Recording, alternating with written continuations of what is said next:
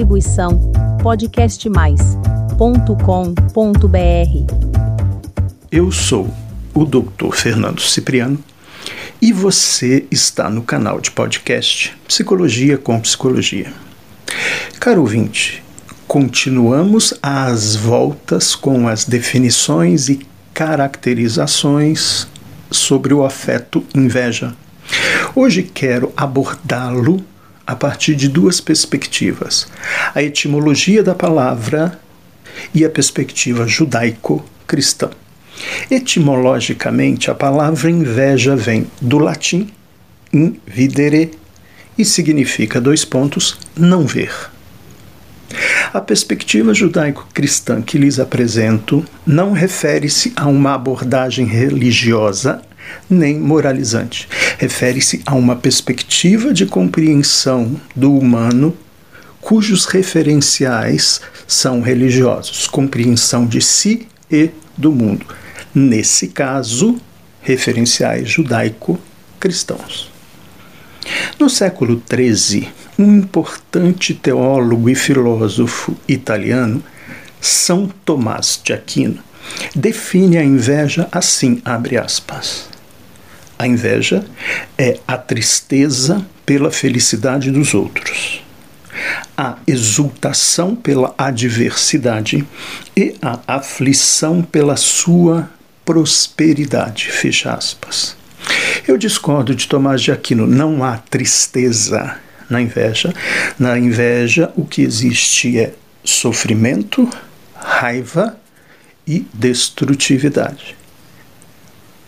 No entanto, o conceito de Tomás de Aquino apresenta duas características do invejoso: a exultação pela adversidade e a aflição pela sua prosperidade. Quando o objeto invejado está em maus lençóis, passando por sérias dificuldades, o invejoso se aproxima, se oferece como apoio, fala de forma delicada e constitui-se num ombro, entre aspas, amigo.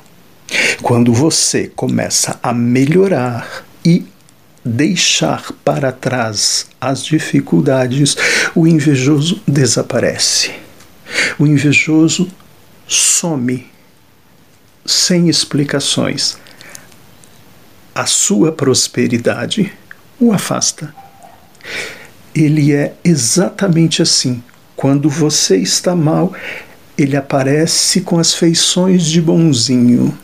Quando você volta a ficar bem, ele desaparece na lacuna da amargura, do sofrimento e da raiva. Tomás de Aquino ainda faz uma definição das filhas da inveja muito boa. Essa extensão da definição. Ele vai dizer que as filhas da inveja são murmuração, traduzindo fofoca, detração, traduzindo calúnia e difamação, exultação pela adversidade e aflição pela prosperidade. Na tradição judaico-cristã existe um caso clássico de inveja que você conhece: Caim e Abel. Estamos no Antigo Testamento. Filhos de Adão e Eva, Caim e Abel, portanto, eram irmãos. Quando adulto, Caim é lavrador, Abel, pastor de ovelhas. Chega então o tempo em que um sacrifício será oferecido a Deus. E Abel sussurra para o irmão: ofereça o que de melhor você produz para estabelecermos uma proximidade com Deus. Abel assim o fez. Ofereceu suas melhores ovelhas, as sacrificou e ofereceu a Deus. Caim não ofereceu a Deus os seus melhores produtos. Portanto, o seu sacrifício não foi aceito por Deus e o sacrifício de Abel foi aceito por Deus. Tomado pela fúria, instrumentalizando um ódio dissimulado no comportamento, Caim prepara uma armadilha e mata o irmão. Deus, portanto, pune Caim. Ponto. O que revela sobre o invejoso esse caso clássico?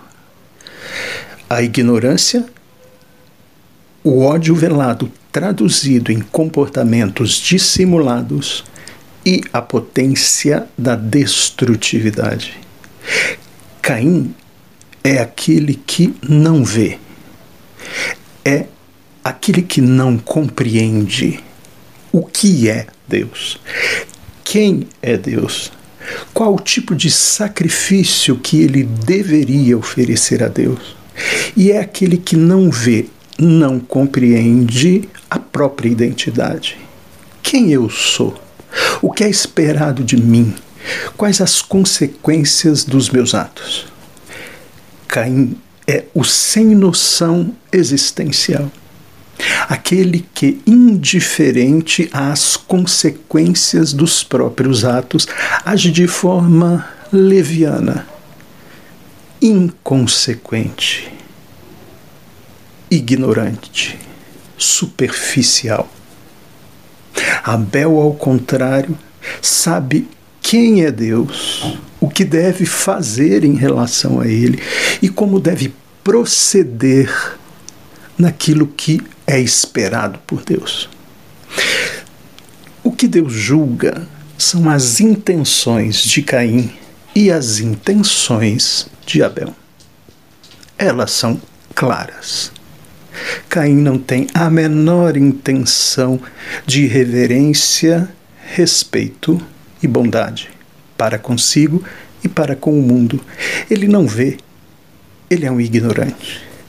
Abel, ao contrário, tudo vê, tudo sabe.